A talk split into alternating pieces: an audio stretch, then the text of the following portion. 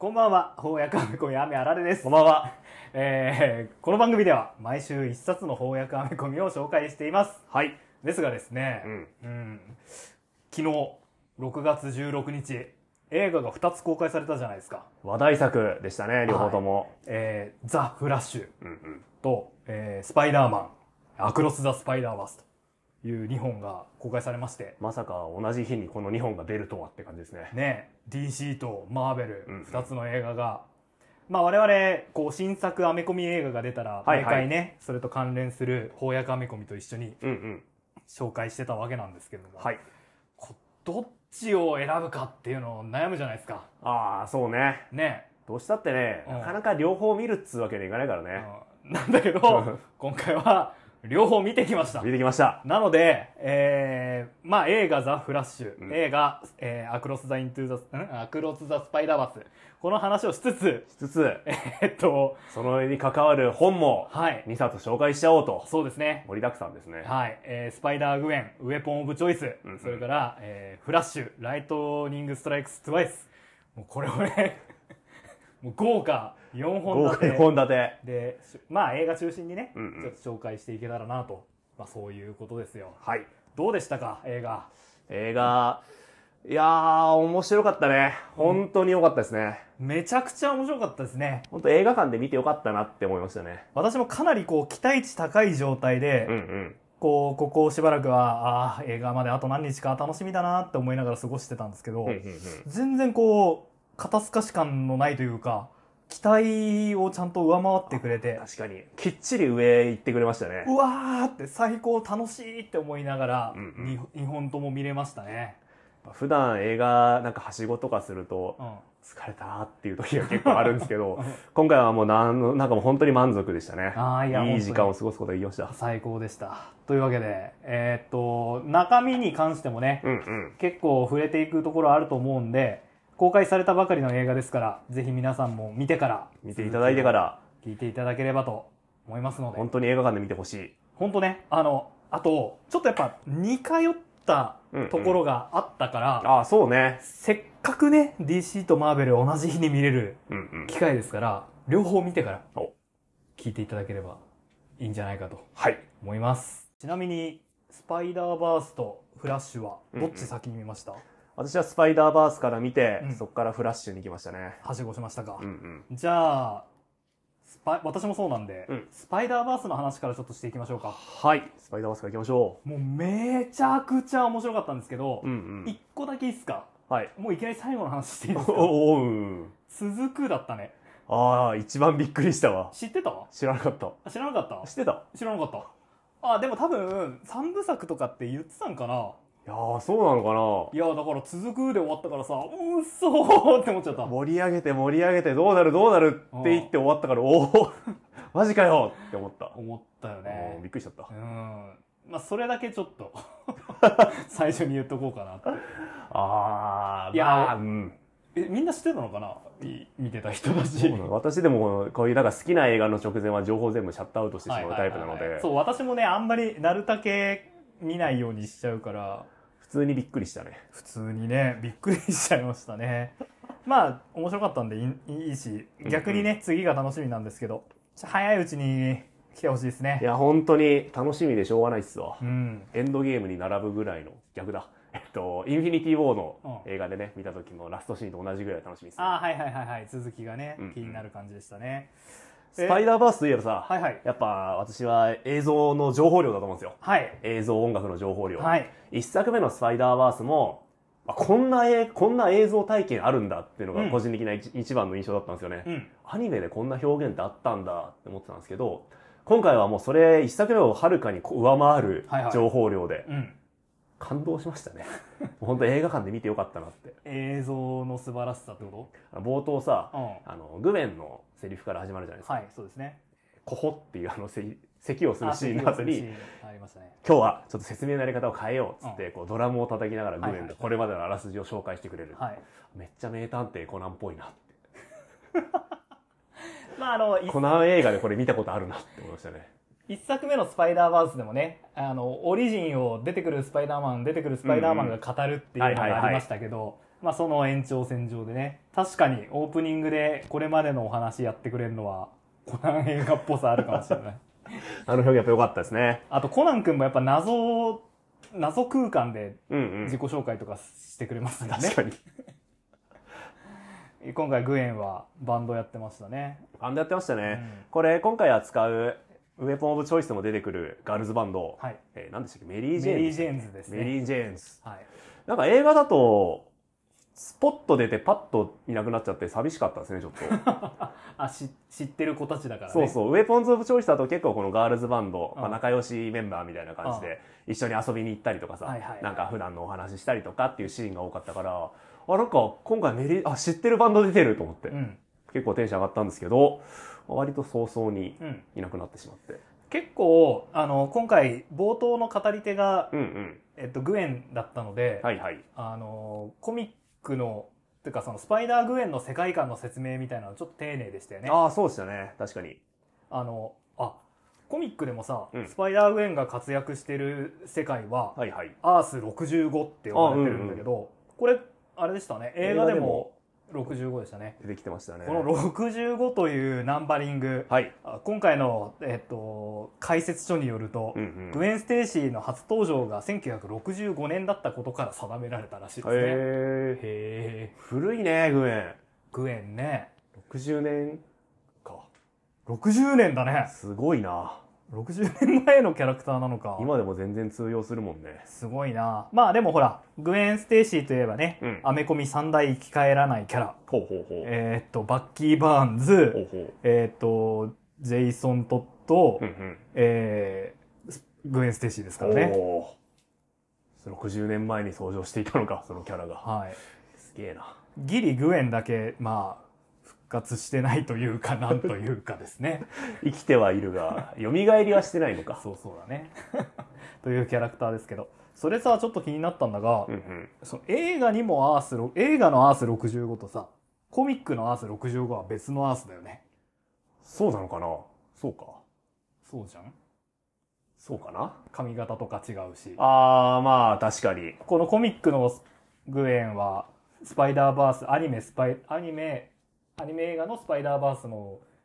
あの、出来事は経験してないわけでしょ、うんうんうんうん。だからあーなるほど。確かに。なんか、ややこしいな。どっちだよっていうってのは確かにあるかもしちれなょっと思。いましたけいどあのえっとこのグエン・ステイシーがスパイダーあーウーマンになる世界線では、うんうん。えっとピーター・パーカーがね親友でリザードになるんですよね、はいはいはこれい。はコミックも一緒で今回映画の中でも描かれてま同すじよようにね描かれてましたうね。んなんかコミックの中でさうんうん。えっとあいつキャプテンアメリカはいはい。じゃないキャプテンアメリカんえっとスティーブスティーブ・ロジャーススティーブ・ロジャーズじゃない方が出てましたね。うん、あスティーブ・ロジャースも出てくるんですよね、えっと、3巻には出てこないんですけあーはど、はは。えっとま、あーキャプテンアメリカにならなかった代わりに、うんうんこの宇宙では漫画家になってるっていう設定だったんだけどいいね。まあでも漫画家になってるけどやっぱその魂の高潔さみたいなのは、うんうんうんやっぱりスティーブ・ロジャーズには備わってたっていうようなほうほうほお話だったのでう。おー。なんでピーター・パーカーばっかりって言っちゃいました ね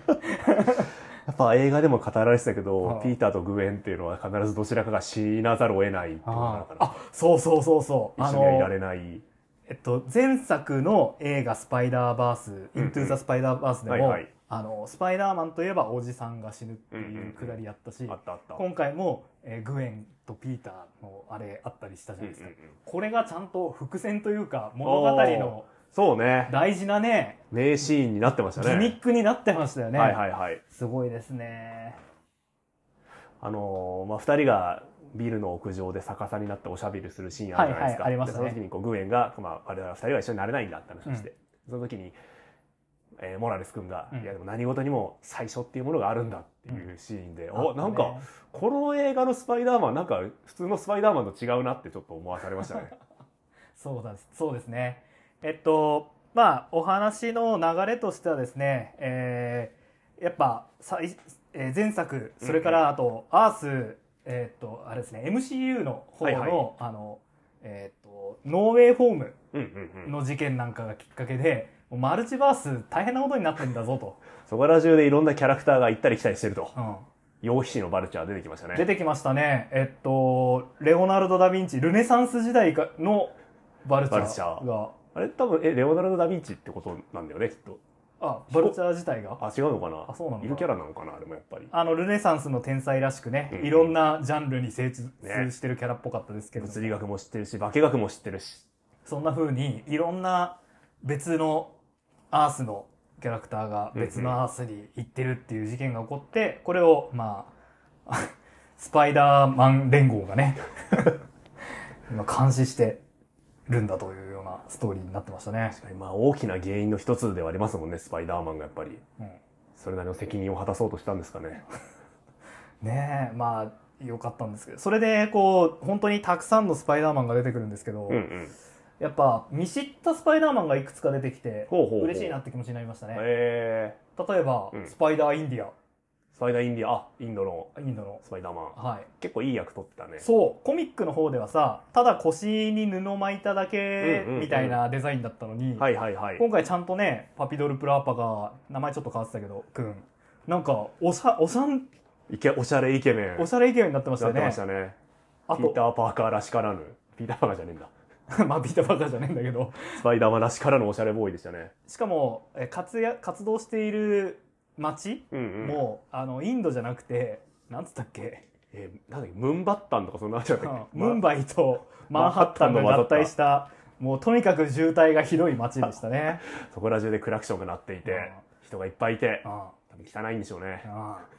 でさヒロインヒロインのさグエンっぽい子あがーさあ、はいはいはい。の橋から落ちそうになるシーンがあったじゃないですあかーあったねうわやめてくれーって思ってもうほんとグエンと橋だけはやめてくれって思いまし掛たけよ合ねわせると、うんろくなことは起きない。ろくなこと起きない今回もろくなこと起きてなかったね。ろくなこと起きてませんでしたねあーやっぱりそのヒロインのお父さんが、うんうん。えー警察署長はいはいはい。でまあもうこれは死ぬんですよねみんな経験してることを、経験してること、みんながグエンの父親が警察官でグエンが死ぬと。うんでこれを止めると、うんうん。宇宙の連続性が保てなくなるという設定でしたねあれ良かったっすね。いやびっくりしましたカノンカノンイベントとかっていう言い方しましたねう、んうん、うん。カノンは晴天っていう意味ですけれども変えることもできない晴天みたいな意味ですよね。はいだからもう、絶対にここは外しちゃいけないイベントは全員経験している。スパイダーマンがスパイダーマンであるために外しちゃいけないイベントがあり外すとその宇宙ごとぶっ壊れちゃうんだということでしたね重要イベントを共有してるから、お互いの連続性が保たれるっていはいイメージでいいのかな。うん、だからあの過去の映画とか、うんアニメとかのベンおじさんが死ぬシーンめっちゃ流れてましたね今回ね知ってる弁おじさん死んで たら、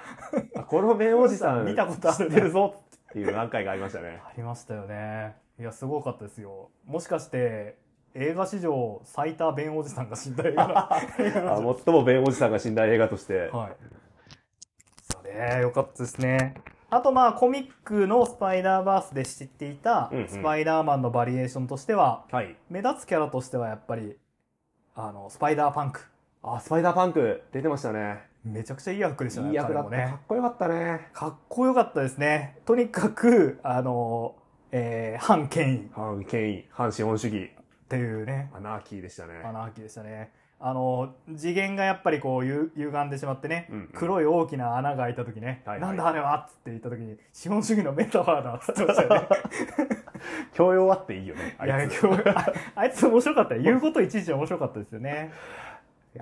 スパイダーパンクかなそうだな、確かに。やっぱ一番キャラとしてうん立ってたのはスパイダーパンク。スパイダーパンク立ってましたよ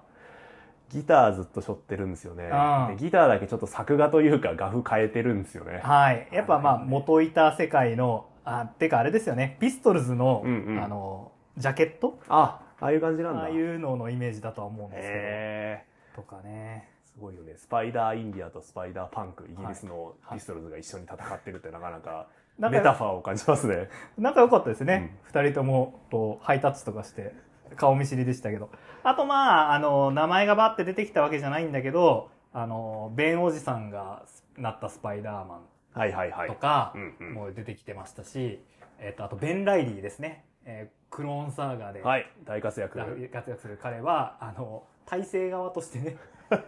ちゃんと。権威側として権出威てま側しとたしてね。出てきてましたね。なんか、言うことがいちいちちょっと応用というかさ、うんうんうん。ね、路地裏には事件があるとかって言ったりするのは、やっぱ90年代のあ、あ、そういうことなんだ、あれ。テイストっていうことなるほどね。うあ、んなるほど。あ、そういうことなんだグ。リムグリッティだからさ、なるほど、なるほやっぱど。そういう、みんなきキルとかデスとか言ってた時うのんキャラだからなんだ。そうだあね。、あれ何なのかなと思ってたんだよね。わかんないけどね、そういう味付けなのかなとあり思いそましたけどね。う。私はスパイダーマンの車が出たのがちょっと嬉しかったあですね、。出てましたね。あ、スパこイいつ人格あるのかなって思ったんスですパイダーモービル。人格ありげでしたね。ありげでしたうね。んあれ、バットマンデスメタルでさう、んうんやっ。ぱバットモービルのさ、あの、バットマンいましたよね。あ、いたいたいた。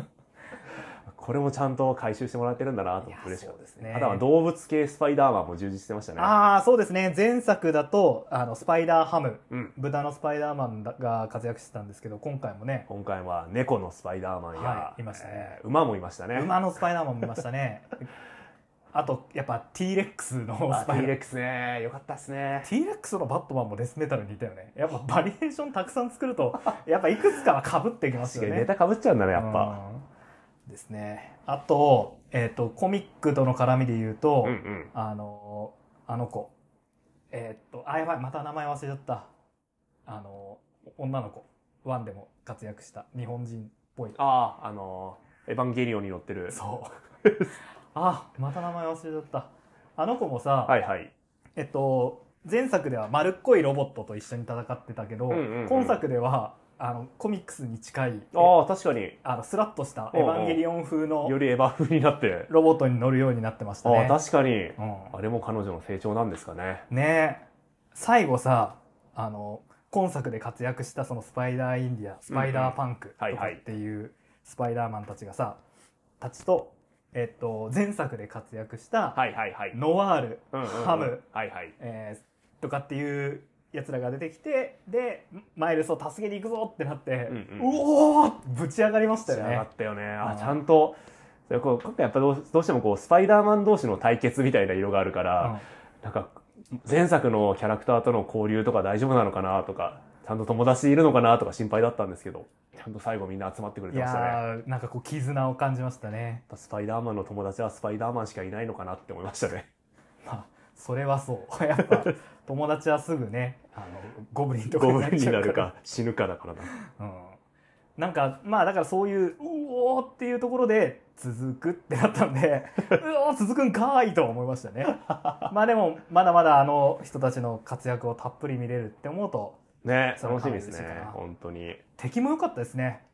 スポットまさかのスポットがこんな一大ヴィランになるとはいやスポットの解釈天才ですよね天才だったと思うな穴を開けるっていう概念をここまで広げるかっていうねなんとなくスポットってさまあなんかこう大勢がわちゃわちゃやってる時にいてさ一人いるぐらいのねね後ろにあいるなみたいな感じだようんっねてキャラだと思ってたから今回も映画の序盤だと本当にギャグキャラとして登場してましたもんね雑魚とかって言われててね、うんうんまあまあそうだよなスポットはなスポットでも拾ってくれたんだって思ったでもこのシーンで終わりかなと思ったらそうそうそうそう意外と戦いのシーンが長引きあれそういうギャグあこういうちょっとしたキャラといっぱい戦うっていうギャグかなと思ったらだんだんだんだんこう強さの格を上げていって最後スパイダーバースの敵としてふさわしい角にまで宿敵って言われてましたもんね宿敵になってましたねえーっとネメシスネメとシス言われてましたよねスポットかっこよかったなうん、スポット良かったですね。元科学者キャラで、うんうんこう、結構悲劇を背負ってるってところもまた良かったですね。スパイダーマンに認知されていない一方的にこう宿敵だと思うヴィランってうん。なんか他にもいそうな気もするんだけど、うん。なんか今回本当にその因縁の付け方というかさ、うんまいなぁとも思っていて、まあ、せつまり前作のスパイダーバースの事件をきっかけに、まあ、全てを失ったと、うん顔も体も失って体中が文字通り穴だらけになってしまって、その穴を塞ぐんじゃなくて穴をより広げていこう、うんそして穴を広げることによってマルチバースをつなげていこうと。はい。いう考え方だから、ウェブってさ、こう、つなげるものじゃないですか。はいはいはいはいそれに対して、こう、穴っていううん、奪うもの、失う確もかのにっていう対比になってて、はい。確かに、おーすごい。そう考えると、今までスパイダーマンのメインメインヴィランじゃなかったのが意外なぐらいだな。スパイダーマンをこう、つなげるものって解釈したときに、スポットって、まあ奪う、開ける、ウェブをね、断ち切るものだから、めっちゃいい対比になってるって思いましたね。うんあと、その、えっと、コミックのスパイダーバース、うんそれからスパイダーゲドンってさ、そのスパイダーマン大集合ものの大型イベントをはいはい。 2回やってたじゃん、うんうん両方とも翻訳になってたし、うんうん我々も読んだけど、あの、全然話の展開違うのすごいなと思って。ああ。そうね。ね。コミックだと、まあ、吸血鬼との戦いか、うんスパイダーパワーを奪い取る、うんトーテムパワーを取る吸血鬼と、吸、吸、吸なんとか、吸根鬼だっけ旧旧世紀。吸世紀かうな、んとの戦いでしたが、今回は、ひスポあ、そうか、確かに。ね。普通の人間ですもんね。そう。人間と言えるものなのか、なんだうんかんだわかんなくなりますけど。あの、やっぱりスパイダーマンがみんな集合するっていうみビジュアルの面白さがさ、うんうん。一つあるわけじゃないですか。はいはいはいスパイダーバースの売りというか、うんうんうんセールスポイントに。はいはい。で、そうなった時に、なんでスパイダーマンと戦うのかっていうさ、うんうんうん理由付けが必要じゃん、はいはい。アベンジャーズとかじゃなくて、うんうんうんなんでスパイダーマンだらけと戦うのかっていうのが必要だから、スパイダーマンとの、その、因縁の部分は大事だと思うんですよね。うんうんそういう意味で、えっと、インヘリターズ、コミックの方の敵キャラは、まあ、雲が美味しいからっていうね、うん雲という概念に対する敵でしたもんね。うんだったけど、今回はね、そうやって、糸に対する穴という、あら、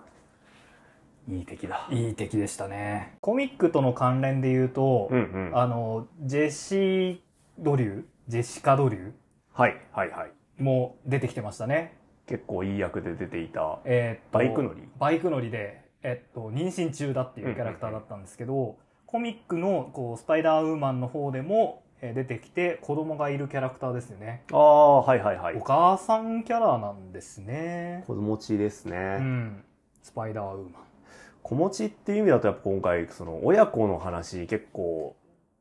重め、重きを置いてましたよね。そうですねもうストーリーの序盤中盤はずっとね親子の話でしたねまずいやグウェン親子グエン親子。えー娘の活動、まあ娘は隠して活動をしているんだけど、うんそれが父親にバレてしまって、うんまあ、親子の間で、まあ、なんというか、亀裂が走るとはいいう展開ありましたね。はいこれコミックの方だと、うんまああそこまで劇的な展開じゃないけど、うんまあお親もグエンの活動を知っていて、うん応援してるんだけど、でも立場上なかなかそれが難しくなってくるっていう形で、そうですウェポン・ねオブ・チョイスでは描かれてましたね。あれ仕事辞めてたよねえーウェポンズ・ウェポンズ・オブ・チョイスだともう仕事、経過もやめて、警官辞めててね、えーグエンのサポートというか、うんまあしてるんですけど、うんまあ今回、まあ、グウェポン・オブ・チョイスの事件で、まあもうちょっといよいよどうにもならんということで、まあ、お父さんが最後出頭するっていう終わり方になってましたね。はいはいはいはい。バットガールもお父さん警察じゃないですあか。あ、確かに。あるあるなんですかね。警察官の息子は、娘は、グレるかヒーローにな るか、どちらかしかいないっていうことですかうんね。まあでも、そうだよな。だって、ヒーロー、自警団って、ま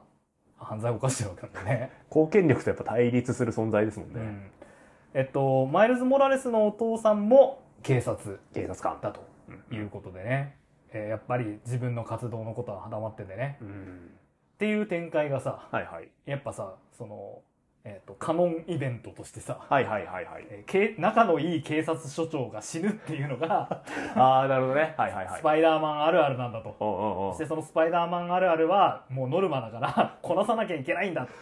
まあ、それはどうしようもないんだということですよね。それで、えーまあ、マイルス・モラレスはね、運命をうん変えることができるはずなんだと言って、えーまあ、は歯向かうというかう、んうんうんうんその話に逆らおうとするんだけど、そのせいで、こう多元宇宙全てが崩壊してしまうかもしれないから、まあ、全スパイダーマンが彼を止めようとするっていうね。俺たちはみんな経験してるからお前もやれっていうことですもんね。うん嫌な説得力だな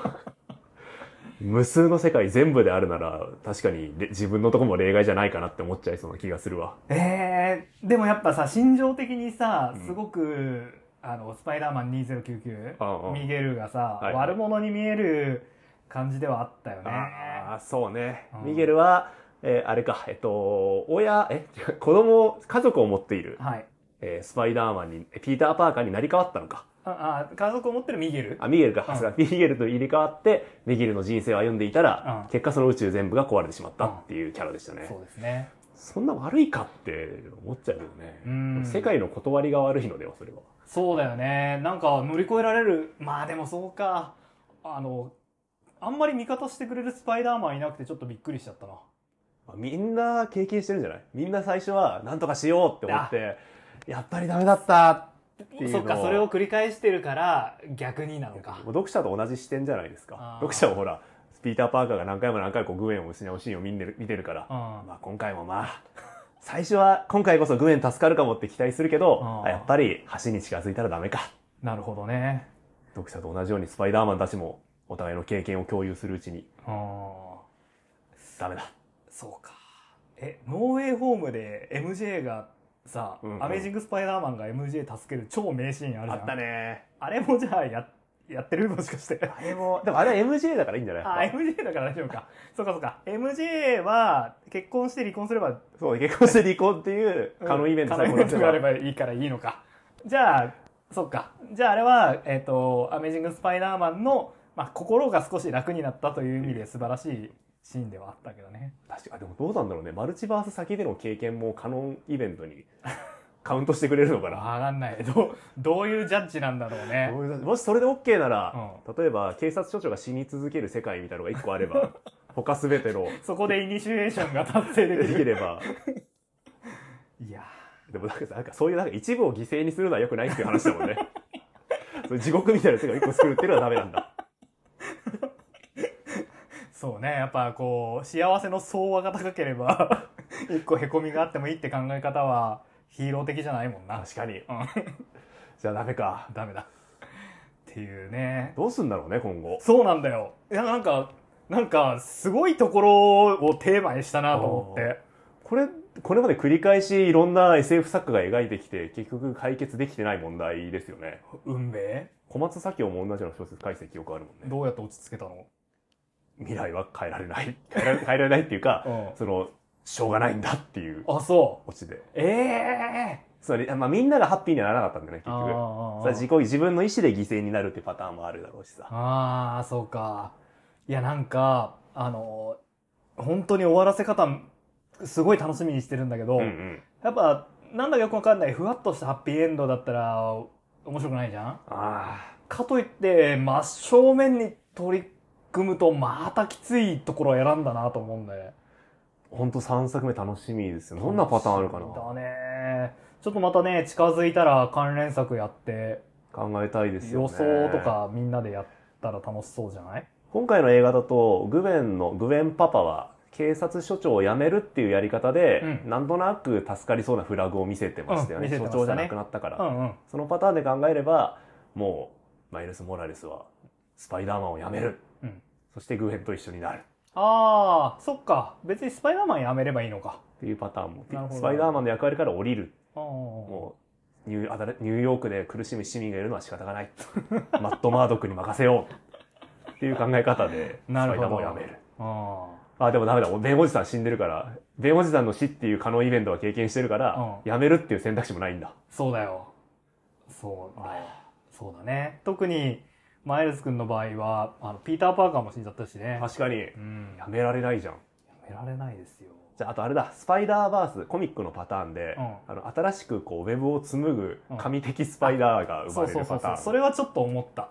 壊れても俺が紡いでやるぜっていうパターンか。それそれ。それはありそうじゃないちょっとありそう。ね今回もさ、あの、えームン、ムンバッタンうんうん。あの、崩壊に瀕してたけど、運が良ければ助かるかもな、みたいな話だったから。ああ、確かに確かに。誰かがそういうスパイダーマンユニバースみたいな、そうんうんうんあのすごい超超次元的存在になって、誰か一人のピーター・パーカーが犠牲になれうば、んそれによってう、ん、全てのスパイダーバースをこう紡ぐ存在になるそと。うそうああ、ありそうだな。そうそうね あとやっぱあのメインキャラクターのさ、うんうんピーター・パーカー率の低さっていうかほとんどピーター・パーカーいないねメインキ確かャにラクターだとピーター・ B ・パーカーぐらいですかうん、 ビーパーか、うん。 B ・パーカー子供できてましたね、できてたメイね。レイちゃん「ファット・イフ」とかでも見ましたしよかった。あの世界は悪魔と取引しなくてよかった。ねよかったよねめ MJ と仲良くやってましたねあれぐらいいい加減な方がいいのかな。スパイダーマンやるには。え幸せな結婚生活を送るにはスパイダーマンが。え、やっぱさ、離婚のイベント発生したらさ、周りのスパイダーマンみんな止めに来んのかなああ、止めに来るんじゃない ね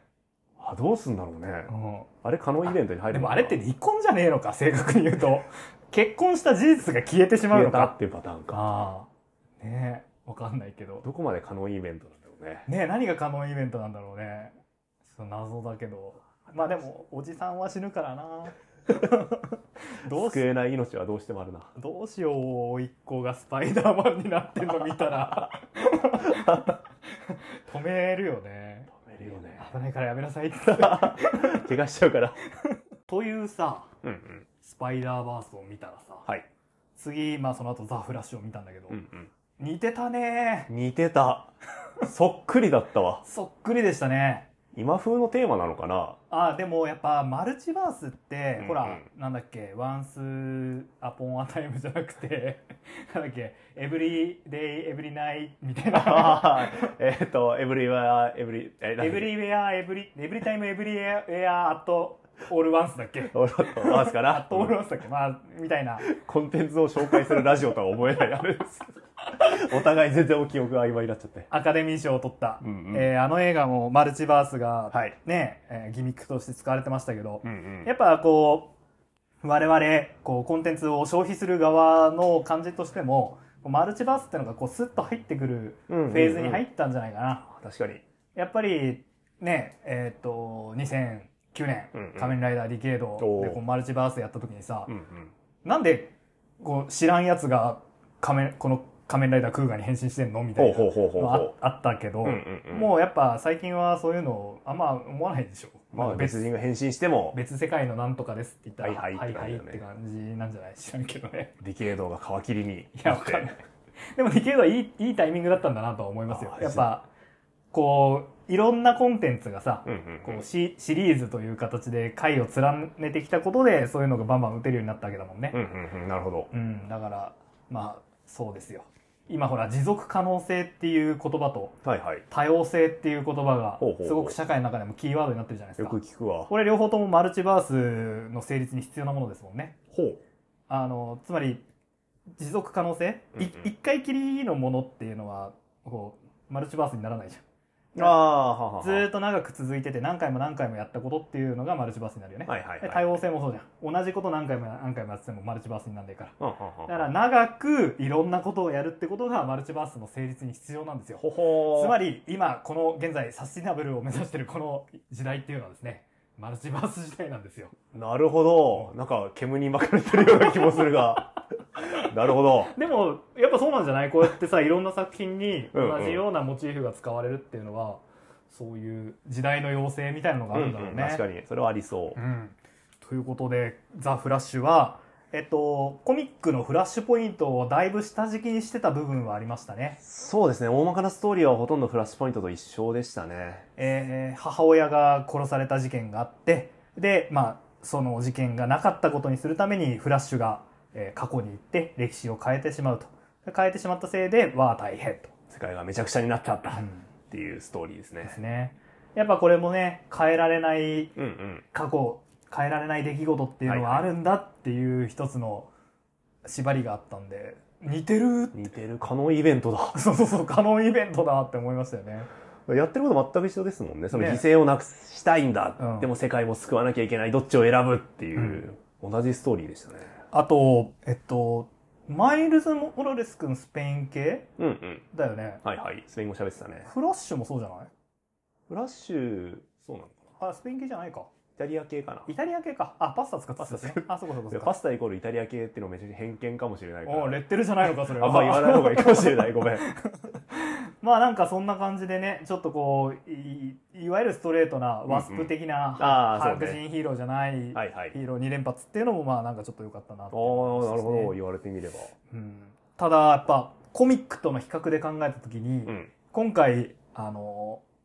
えっ、と、歴史を改変して戻ってくる途中で、はいはい。あ謎のね、敵に時間のそのあー。空間から追い出されたうんで、えっ、と、過去のフラッシュと、あ過去のバリーと未来のバリーが同じ時代にいることになっちゃうんだよね。んうんうんうん。このバリー二人の珍道中っていうのはさ、うんうん。まあ、初めて、あ、コミックとは違う部分だよね。ああ、そうね。確かに。面これ面白かったですね。白かった。いや、嫌なやつっていうか、まあ、いいいい性格しているよね、二人とも。どっちもさ、そんなになんかいいやつじゃない。 どっちもこう乗り切れない感じが魅力でしたね。えっと、いわゆる我々が今まで見今まで見てきたって、まあ、ジャスティスリーグでしか見てないんだけど、あの、最初のバリー1号。はい、バリ1号。うんバリー1号は、あの、コミュ障コミュ障。うんですよね。で、バリー2号は、あの、お母さんが死なず、お父さんが冤罪で、えーぶち込まれることもなかったので、えーすごく伸び伸び育ったせいで、なんかパリピみたいになってましたね。あれはあれでコミュニケーション苦手なタイプになってましたね。うんうそれはそれでうざいキうざいャラクターになってるっていう、両極で良かったですね。そう。なんか見てびっくりするシーンとかで、はいはいあの2号の方はさ、うんうんすごいバカっぽい顔して口ポカーンって上げてるんですよね。これすごいなと思って。ほうほうほう。役者さん一緒なのにさ、なんあかもうその多分育ってきたうんうんうん20年ぐらいの時間が違うかあ。ら、ああ。演技でそれを。そうリアクションも違ってって。確かに。あね言われてみれば。まあ我々ほらあのー字幕で見てるからもしかしたらピンときてないのかもしれないけど多うん分うん言葉遣いとかうんうんうのんテンションもさ変えてるよね確かに聞いてるだけでもなんとなくね、なんとな違うくかなって思うもんそんなね。感じありましたよね私、コミックのフラッシュと結構性格違うなとは思いましあたね。全然違うよねなんかコミックのフラッシュって結構優しいいいお兄さんみたいな、うんうん話の分かる人みたいなイメージだったから、あ、なんか、こんなコミュ障だったの めっちゃオタク寄りに振り切ってんなってそ思うっちそゃうったそうな。 そう2号の方も結局オタク気質ではあるよね、なんか。ああ結構自分の世界にこもっちゃうタイプだなっていう気まあがし確かまにすね。バットケーブで大はしゃぎする終わっしちゃねうし。そうなんだよなんかコミックのフラッシュってなんかバランス取れてるうんう感んうん。じあるじゃん、バットマンともスーパーマンともみんなとお話できるタイプ。あそう そうそうそうそうそうバットマンとも仲良くできるしグリーンランタンとも仲良くできるしそうそうそうっていうキャラクターかなってまあでも確かに媒体によってはめっちゃバカで描かれる時結構ある ななんだ。監視官なのにね確かに。そうだよ。科学捜査官ですごい人なのに。あのえスーパーペッツとかは結構そういうアホキャラだったっけアホキャラじゃなかったっけあちょそっあ、そうとだったかもな。ちょっとちゃんと思い出せないけどまあ良かったですね、うんうんえっと、この映画すごく私楽しみにしてたんだけほうど、ほう。映画館にポスターがうん結構こう、へえ。あの、公開前から貼ってあほっうほうて、で、それに、えっと、まあ、フラッシュが時間を変えたらって言って、で、えっと、スーパーマンが女性だったらっていうポスターと、ほうほうほうバットマンが別人だったらってポスターがあって、 おおすごいな。あの、まあ、全然今回のお話と、間違ったこと言ってないんだけどほ、まあ意味わかんなくない その、スーパーマンが女性だったらは意味わかるじゃん。うんバットマンが別人だったらってそれじゃあバットマンじゃないじゃんと別の人だろうっていうのがあるね。思いますけどまあ今回すごかったねあのベン・アフレック はいはい。のバットマンが最初に大活躍してくれてね、おおあれは陽気なバットマンでしたね、ベン・アフレック・バットマンーなも。んかご機嫌だったよねご機嫌だったよねあのあれが見れたのすごく嬉しかったですねえっとワンダーウーマンがさ登場してさ、はいはいあの真実の投げ縄で助けてくれたせいでさ、あったあった。あのちょっと恥ずかしいことを普通に言っちゃうっていうあったね。ありがとうって素直に言えないんだみたいなこと言ってたよそうねそうそ。う言ってた言ってた この仮面はトラウ過去のトラウマを使う、 私は、あの、バット、あの、バイクで、うん、あの、車を追ってる時に、ちょっとスクールバスから降りた子供たちを、あー、引いちゃうっていう時に、こうなんか、あのバあの敵がそのスクールバスの方向に向かってる敵の進路方向進路方向をずらすためのなんか道具を使うってシーンがあって、うんあったねあバットマン、実写バットマン子供救うんだなっていうのはちょっと思いましたね。 あんま子供の相手してるイメージ、これまでのこうなんかザ・バットマンとかでさ、うんあるイメージなかったから、うんあと何よりもあのマントで飛ぶっていうところが、はいベン・アフレックを、はいあこの世界はそういうバットマンもありなんだっていうので、よかったですね。よかったですねベン・アフレックのバットマンあのスーパーマン対バットマンでもね、うんうんあの部屋の壁のさ何上の方の四隅のところにこうやって 張り付いてたりとかさなんかいいいい俺すごい好きなんだけど今回やっぱこう日中活動してくれたんでそうめっちゃ真っ昼間に、ああ、飛んでるっていう、面白シーン、面白シーンというか、いやー、面白いシーンありましたね。 あの、やっぱ、あと装備もやっぱすごいしね。確かに。でも、こう、歴史が変わってね、うんえーで訪ねてみたら、うんコミックではさ、あのーバットマン、ブルース・ウェインが、えっ、と、死んで、うんうん。代わりにお父さんの方が生き残ってて、で、お父さんの方がバットマンになってるんだっトーマス・ウェイン、ていうね、トーマス・バットマンでトしーたマねス・。バットマンでしたけど、今回はそうじゃなくて、なんかバットマン誕生のタイミングとかがいろいろずれて、なんでだって思うけど、おじいちゃんバットマンになってましなたってねま。したね。いやでも私、あれ、トーマスがブルースの名前語ってんのかなってあ俺も思いなが最初思ったら見ちゃったわ。なんかさあのバットマンのスーツを再び着るシーンでさ、うんうん家族の写真あがーそうそうそう出る時にさなんか子供のとこブろルにースなのっ子たよは触うったなりして気がしたからそういうことかと思ったけど別に自分の怪我を自分でこう縫って怪我治療してるシーンとかも、あトーマス医者だしあそうそうそうそうやってんのかなとーとか思思っったたらけどまあそんなことはなく謎のブラフでした、はいマイケル・キートンでしたしマイケル・キートンでしたあと最後、うんあもうネタバレだけど、うんうんえっと、結局ねあこれこの結論もさちょっと微妙だなと思うんだけどさ結局歴史変えるんだよね変わってたってことだよねだから変えちゃったもんね、うんあのトマト缶の位置変えた変えちゃったから変えちゃったからねあれによって多分犠牲になった人もいるでしょうねえねトマト缶が取れないえい やだからあの歴史は変えちゃダメなんだって言って ねか変えちゃダメなんだっていう結論になって結局お母さんをまあ見殺しにすることになってしまうわけだようんうね、んもう泣いちゃったよ最後のおいやー母さんとのシーン、フラッシュポイントでも泣いたけうどん映画でも泣いちゃったいわや話すげえよかったーって思ったんだけどなんか結局歴史が変わってて おお歴史を変えないって結論にしたんじゃなかったのかっていうそこはいちいょっのかともやりがありましたけどねまあいいけどさ そしたらジョージ・クルーニーになってましたねバットマンが最後ねうんまさかすごいねまあやっぱ歴代のねバットマン俳優をね顔見せで顔見せでどんどん出していくっていう贅沢な映画でしたねそう言われてみる贅と沢な映画でしたねあの途中でねマルチバースがあのもうなんつうのもうクライシスみたいああなクライシス起こっただね起きてましたけどこれコミックで見たやつだって思ったわちょっとやっぱただただ地球がこううんうんまあまあまあってぶつかるっていうクライシスのほらねあの表現はい はいはい一歩進んであったあったうんうんなんか玉なんだけどぜ全全時間がぶつかるって感じになっ情てね、報の玉みたいなのがぶつかってましたねなったねでその情報の玉の中にさ、うんうんニコラス・ケイジのスーパーマンいましたねいたいためっちゃびっくりしちゃったあんなやついるんだって思ったわと企画だけがニコラス・ケイジって確かスーパーマンの大ファンなんでねへえ息子にカルって名前つけたんじゃなかったあっすごけなんかそんなんなんだけほうど、ほうほえっとなんか映画作ろうみたいな話になったことはあったんだよ、ううんうんうんへ結局作ってないんだけどえあじゃだあからない映画なのあれいやだからなない映画っていうか映画ってかどうかわからんけどこのユニバースではねはこれわた我々の住むこのアースではき消えちゃったけあどなるほどなるほどどこからアースにはあったんだよ、えー、よかったニコラス・ケイジのじゃあ魂も救われたねこれで食われたでもねうそこんな嬉しいことなくないなんか複雑だけどそうだよねね確かに、うんあとまあクリストファー・リーブの我々のねあスーパーマンといえばスーパーマンといえばっていうスーパーマンとかさでしたねあのコミカルなドラマ版のうんうん、うアラん、ム・ウェストのバットマンとかあーいたいたよよかったですね結構ああいう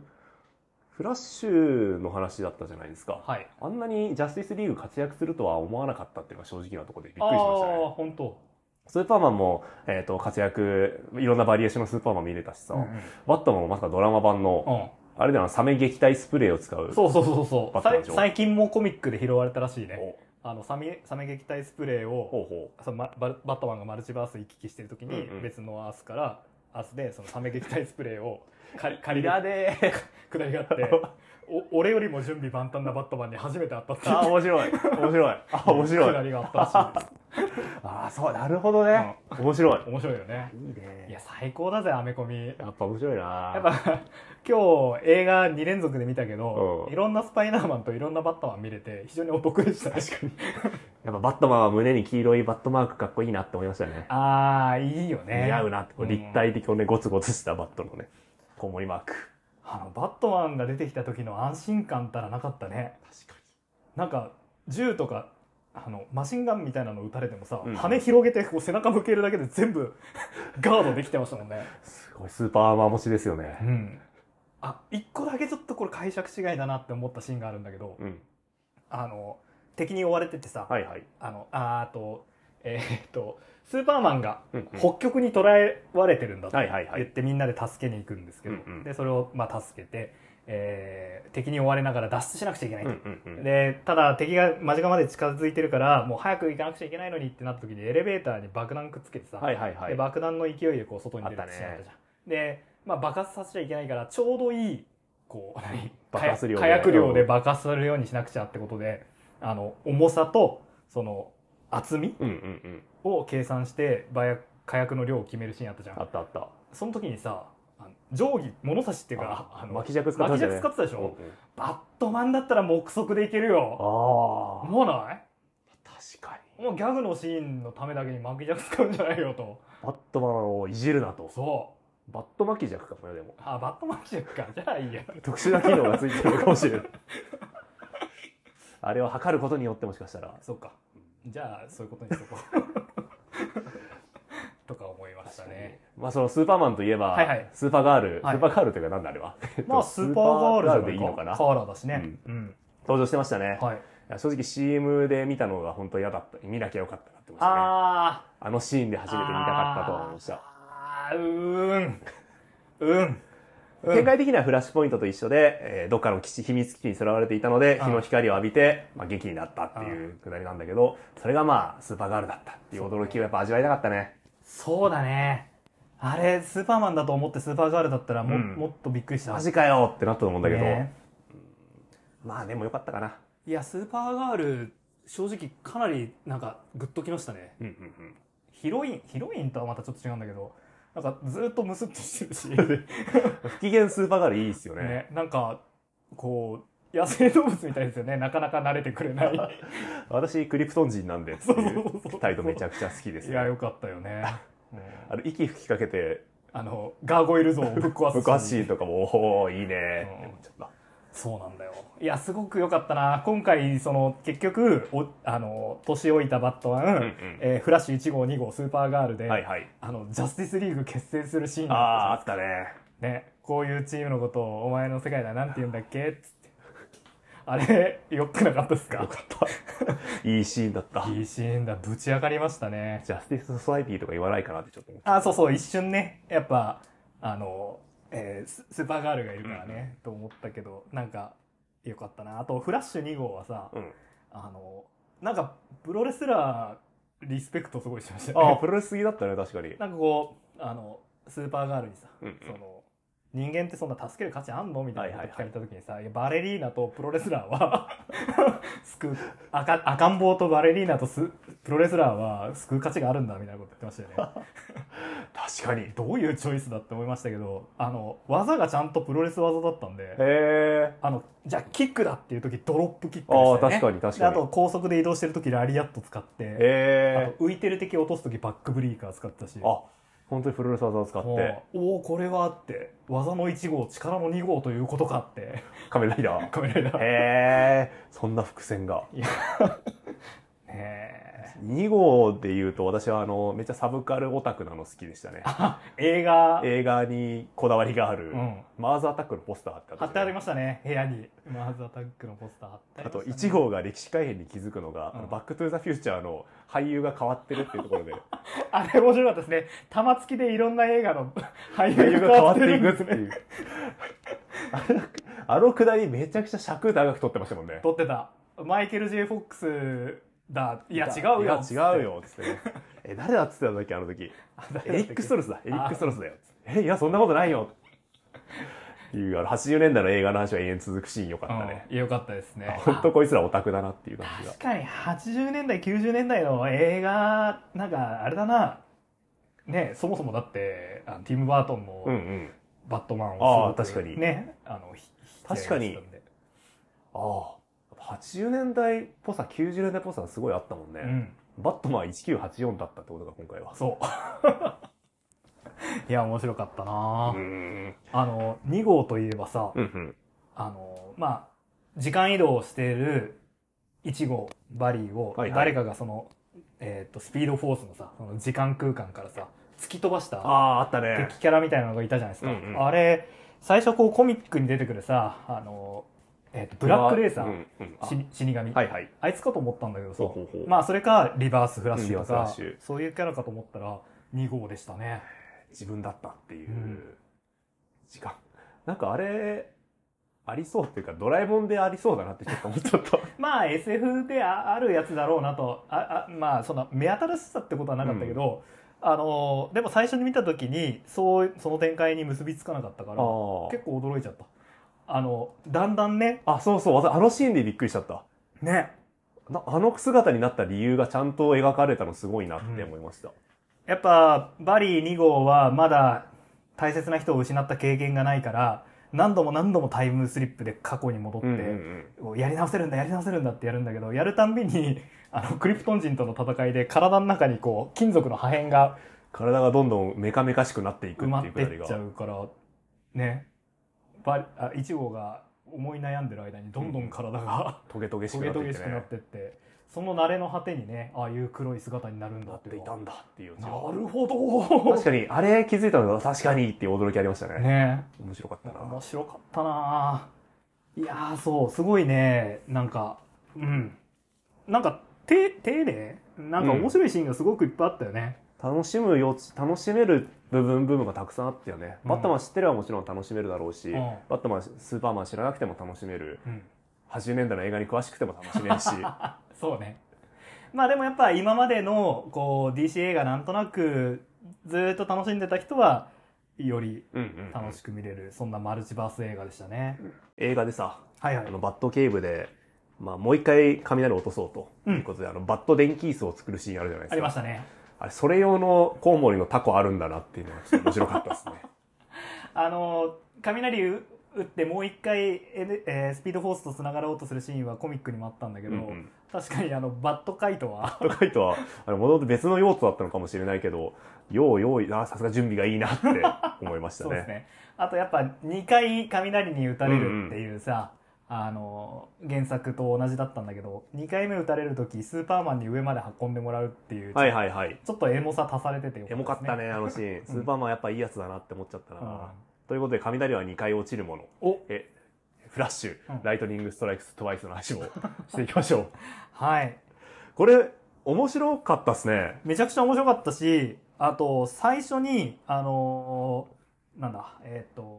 オリジンの話が入ってるので、映画の前にぜひどうでしょう本当に、ぜ正直私映画のついでに読むかぐらいの気持ちで読んだんですけど、うんめちゃくちゃ面白くてびっくりしちゃった。そうそうそうそう映画の知識というか映画に出てくるキャラクターもたくさん出てくるから、うんこれ読んでフラッシュ周りの知識とかオリジンとかもちゃんと勉強ができる、予習に最適予習に最適あのバットマンと仲いいぶところもちゃんとうんうん見えますね存、分に味わえるし、うん、あとこの、まあ、今回の話なんか特にザボタンの続きそうですねでデスメタルに続く前の話はいだからそのアメコミ的なすごい長大なストーリーの一部なんだけど、うんちゃんとこれ一冊で完結してるからそういうアメコミらしさというかアメコミの面白さみたいなのを味わえる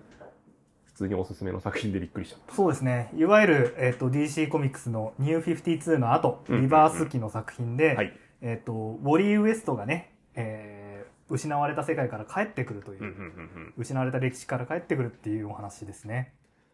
まあそれはそれとして、えっ、と一つ事件としては、えーセントラルシティで、えーフラッシュと同じ能力を持つ人が大量に発生するというん、うなんだって、事件がうんうん、スパイダーアイランドじ確かにどっかで見たことあると思ったゃんらだからなんだけどまあでも面白いよねこうそのスピードスターの能力持っちゃった人たちを集めてさうんうんこう訓特訓するもっうていねう恵まれし子らの学園を作ってはい、スピードスターを教育しようと、は映画でも描かれてたけど結構この力を使うのは大変らしいそうですね。フラッシュ校長先生になってますけど、 やっぱり最初は自分を見失わないこと、そこからあの、えっ、となんか、物をすり抜ける技とあか、あね壁をすり抜けるにはとかねああ、映画面白かったな。やっぱさ、まあ我々ほらフラッシュ知ってる人だけどさ、うんうん一応映画の中では、えっ、と、ジャスティスリーグで、まあちょっと出てきただけだからさ、オリジンとかさ、能力とかをさ、はいはいはい結構丁寧に説明してくれたよね。ああそうねうんえっと走り回って竜巻を作ったりだとそうかそうそうそう。腕を回してなんかエネルギー波を出してみたりとかねあの若いフラあバリ、うんうんに2号を作ることで疑似的にもう一回ーほほどオリジンを語れるっていうチュートリアルを思いそう返そしてうそうくれそうるってことですねいい構成でしたよね確かに言われてみれうばんああ確かにそういう意味ではこれ構成似てるねうん、そうだねこれもまあそういう感じでフラッシュの、えー立ち位置とかうんうん能力とかっていうのをね、一から説明してくれるから読みやすいなは今回は2号の立ち位置になるのがオーガストっていうキャラクターですねい、めっちゃいいキャラだからなんかレギュラーキャラなのかと思ったらう普通にポットでのキャラでしたねん、ねあの、仕事の同僚のキャラなんですけど。ウォリー、ウォリー、ウォウォリーじゃなかった、バリーと同じで自分の大切な人、うん。バリーは母親が殺されて、えーオーガスタはお兄ちゃんを殺されて、うんお互い大切な人が奪われて、まあ、警察に入ったはっいて。いう、この二人がコンビになるんですが、うん。えー頭がいいのがバリー。うん。俺は勘でやるんだ。って話をしてね。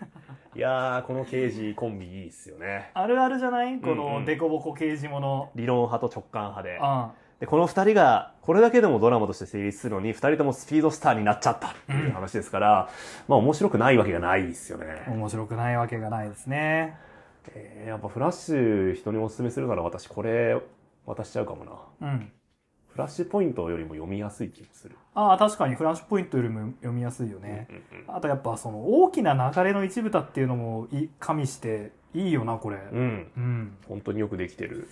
まあ話としてはね、そうやってたくさんスピードスターが現れた中で、ゴッドスピードっていう悪のスピードスターも出てきちゃってっていう。悪のフラッシュ、悪のスピードスター、出がちっていうの はフラッシュあるあるなんですかね。やっぱさ、あの、スピードスターじゃないのに、フラッシュと張り合えるキャラって作るの難しいじゃん。確かに。やっぱ同じぐらいのスピードないといけないから。ああ、だから同キャラ対戦が増えがちなのか、フうラん、ッシュは。そうなんじゃない 確かに。あとはゆ、床の摩擦をゼロにするバットマンと、そうそうそうそう。床の摩擦をゼロにするバットマンとか、あの、冷凍銃持ってるああ、そうかそうキャかプ。テンゴールドとかしか、なかなか。確かになスピードスターめっちゃ強いな、そう思うと。やっぱそう戦いの次元がちょっと違うもんね 今回のさ映画でもめちゃくちゃ活躍する割にさ、うんうん。こうちょっと他のヒーローのよりも一つなんか格落ちみたいな扱いをされてるっていうし雑用係なんて言ってましたうね。ん、自虐してましたけどそんなことないよなうん。ほぼ神ですからねう。ん すごい存在ですよねコミック的な話でもう一個すごい良かったなと思うのが、まあその自分の大切な人を失った時にそれとどう向き合うのかっていうのがテーマになってるじゃなはいいですはか、いはいはいえーその描き方なんかもそのフラッシュっていうキャラクターを知る上でそうだね彼の性格の良さというかうん高潔さみたいのが味わえるからうんうんいろんな人に読んでほしいなそうだねあ本当にやっぱえ映画の前振りとしていいなあそうだよね映画も大切な人を失ってそれとどう向き合うかって話だったしこれも、まあ、映画とは違う形だけどうん大切な人の死にどう向き合うかっていうテーマだったから、映画とセットで読むとはいより深く味わえるかもしれない。はい、やっぱフラッシュっていうのはそういうテーマをね、背負ったキャラクターなんだなっていうのがね、わかりますね。はい、というわけで映画、えーザ・フラッシュ、そしてコミック、えーフラッシュ、ライトニング・ストライク・トゥワイス、えスパイダーバース、あ、じゃあな、クロス・ザ・スパイダーーバーバス。えースパイダー・グウェン、うウェポン・オブ・チョイスの4本立てというかなんというか、まあ映画の話ばっかでしたけど、でした。本当におすすめです。おすすめですね。みんなの感想を聞きたいぜ。はい。やっぱコミックね、読んでることで、あ、これはっていうところもあるし、んうんまあ、単純に映画見てね、面白かったっていう話もしたいし、多分これからいろんな詳しい人が解説記事とかいっぱい書いてくれるでしょうから。あそうだね。そそうれい見うの見るるのの楽しみだな。楽しみですね。スパイダーバースでしょうん。あのなんか、アレックス・ロスっぽい絵のシーンなかった。えっと、背景。背景とか、まあ作画の感じあ、あが。ったあったあったこれなんか見たことあるなと思って。だからきっとあれ、そういうコミックの絵とかはすごい参考にというか、いや、そうだよ、そう私だたちよで。使ってるってことなのかなそうだ。よ。マーベルズの表紙のスパイダーマンだよ、きっと。 そう、そういうことか。うんあいつ、アレックス・ロス・スパイダーマン か。そういうことか。そういうのも。ねえ、あの、ジョン・ロミータ・シニア。うんうん。あ先日お亡くなりになってしまいましたあが、ら、まあ彼の描いたスパイダーマンもどこかにいたでしょう、きっと。確かに。我々が知ってるようなスパイダーマンは多分全部出てるんだろうね。かもね。フィギュア欲しくなったなお、スパイー。ダーインディア。あ、インディア。インディアと、やっぱパンク。パンク、やっぱ私、パンクグッズ欲しいですね。ねえ、よかったですねで。もこのグッズを買うっていう行為は多分スパイダーパンクすげえ嫌ってそうだ から、私は買わないから。えっ、と、彼らに対して興味を持ったら、えっ、と、スパイダーゲドンのスパイダーゲノンの、隊員。に入ってますね。に入っスてパたイねダーパンクの話とか。あパンク映画もあるか。あの、そうだね、スパイダーマンの愉快な仲間たちのうん隊員がいっぱいおります。はい、ぜひぜひうん。ですね。ということで。大丈夫はい。なんか歴史改変の話しなくて平気歴史改変の話か。いや、実はよく聞いてくれ ました。最近ですねうん、刀剣 乱舞ミュージカルっていうのを見に行きまして。はい。まあ、DVD で見たんですけどあうんね。うんうんまあ、刀剣乱舞、この間映画見て、意外と面白いなと思って面、白かったよねち。らちらいろいろコンテンツ探してたんですけうど、んまあミュージカル好きだから見ようかなとう思って。ん。で、見たんですよ。うん。あの、ストーリー、うん。あのスパイダーバース、フザ・フラッシュ、うん全く同じ でした。あれも歴史改変ものじゃないですか。もともとね。もともとは過去に遡って、刀剣男子が歴史をまあ守るっていうストーリーだったんですけうん。うど、私が見たミュージカルは、ん。あの過去に戻った結果、うん過去の人々に情が湧いてしまって、 あの歴史を変えそうになってしまうって いう、お前らが歴史変えるんかいってなりりそうになるっていうストーリーだったんですよね。ほほぼフラッシュですね。ミュージカル2本見たんですよ。うん。は一つは、徳川家康の誕生に関わるっていいうはい話で、はまあ、これは、あの徳川家康の息子、うん信康っていう子が、い。うん。まあ、と家康によって切腹させられる人なんですけど、おーこの信康の子育てをしているうちに情が湧いてしまって、うんなんとか切腹を免れようとしようとしちゃって偉いことになるっていう話。歴史を変えたくなっちゃう。変えたくなっちゃうねんっていう話。これ面白かったんですあよ。はいで、二つ目が、はい。えっと、島原の乱をテーマにしたお作品うん。天で、草四郎う。んあの天草四郎が敵に殺されてしまったので、俺たちが成り代わろうっつって、天草四郎のふりをする。あ、あーえっ、と、歴史総合軍に歴史変えられちゃったってこと変えられちゃった後で行って、ああ、やべえ、間に合わなかったわ、つって。間はいに合わなかった。で、天草四郎っていうのは資料があんまり残ってない。はいはい。ってことは俺たちがやっても大丈夫だ。っゆるて言って、うんまあ何人かの天草四郎になるんですよ。へえ。でも、まあ民衆を先導していくんですね。うんでうんもやっぱ民衆は当然いい人が多いから、うんだんだん情が湧いてきちゃう んですよ。ただ島原の乱はその何万人死んだっていう記録が残ってるから、なるほど、なるほど。詳細の記録の残らない数万人分の死体を作らないことには変えれないですよ。なるほど。だから、心を鬼にしてというか、まあ、いろんな悲しみや苦しみを背負いながら島原の乱を進めていくっていうはあ、お話。面 白これい。全部一緒だなと思ったストーリーあフラッシュをだから3回見たようなもんですね。あー過去は変えたい。でも変えられない。変えられない。っていう。情が湧いてしまって変えたいでうんも変えちゃいけないんだっていう話でしたあいやー、どうよ、この、こんなに積み重ねられた作品群に対して、スパイダーバースがどういう結ど論うするかだをよね用意してくるかっつうのはこもこまでずっと積み重ねてきたいろんなこの苦しみうん一人の苦しみと世界をどっちを取るのう、うかんうんどうどうするんだろうねいやー、楽しみっすね。爆発落ちしか思いつかないけど ねいや全てが滅びるー、いつやんだろうね、続編ね。確かに早くやってくれ。見たいうぜ、ん、ということで、はいえーいつものお願いします。番組へのご意見ご感想あれば、はい Twitter ハッシュタグ翻訳雨あられをつけてツイートしていただくか、うんメールをお待ちしております、うんメールアドレスは、編み込み雨あられ、アットマーク、gmail.com。編み込み雨あられ、アットマーク、gmail.com。編み込みの込みは、comi です。語ってほしい編み込みのリクエスト、映画の感想、刀剣乱舞ミュージカルのおすすめ回とかあったら教えてくれれば見ます。なるほ今のところストーリー2つとも一緒だったからさ、ど。ああ、もしかしてそうミュージカルは全部同じストーリーなんじゃないかっていう不安が今。か事件だけ変わってね。うんそんなことないと思うので、おすすめあれば教えてください。はい。はいえー来週は、えーっと、あれですね。そんなパパバッツ、 そんなじゃないけど、トーマス・ウェインのバットマンがお活躍すうるん。かもしれない、かもしれない。えートム・キングはい。のバットマンですね。シティ・オブ・ウェイン。シティオブ・ベインか。うん新刊ですね。出たばかり。そう。あれしもかもあれは一般販売じゃなくてあ、ら。えーっと、ショープロのうーん。直販からあら。買うという形になってるかと思いますんで。みんなで買いましょう。はい。もう、どうなんだろうやっぱ直販の方が手に入らなくなるの早いのかああ、どうなんだろうね。なね在庫とかどういう管理なんだろう。ねえ。ということで、わかんないですけど、まあ、はいせっかくだからね、こう、温まってるうちにうんうん読むのがいいんじゃないかうん。とす思りいまたすてをので、読みましょう。ぜひぜひ、えー読んでから聞いていただければと思います。はい。それでは、また来週、さようなら。バイバイ。いや、でもさ、うん。 DC 映画も明るくなりましたよね。おお、確かに。あの、なんだっけ、えっと、エンドクレジットの時にさ、うんうん。アクアマン、ジェイソン・モモア出てきたけど、うんうんなんか今度アクアマンじゃない役やるとかやらないとかって噂でへえ。ロボロボ。あの宇宙の賞賞金か稼ぎ、はいはいはいはい。ロボやるとかっていう噂を見たような気がするな、ロボの映画やん の。すごいね。わからんが、すごいな。ううんでもなんかやっぱ明るくなったよね、んうん。なんか画面暗いイメージあるじゃん DC 暗闇からね、バットマンが出てくる映画ばっかりのイメージでしたけど。今回も序盤ねワンダーウーマンうんうが出てきた時、あのなんかダラダラーンみたいな あ、ワンダーウーマンが出ると鳴る音。なるほどなってましたよなってね、たね。うこれ知ってるってなったん、な。なったねなんかさうん。あのシャザムの時も思ったんだけどはいはい。 「ワンダーウーマン」DC 映画のユ DC ユニバースのさ、うんうん。あの人たちってさ、いはいワンダーウーマンを前にするとさ、うん急になんか挙動がさなんかちょっと童貞っぽくならないあるめっちゃわかる。おうみたいになるよねあれちょっとキモいよね。ちょっとキモい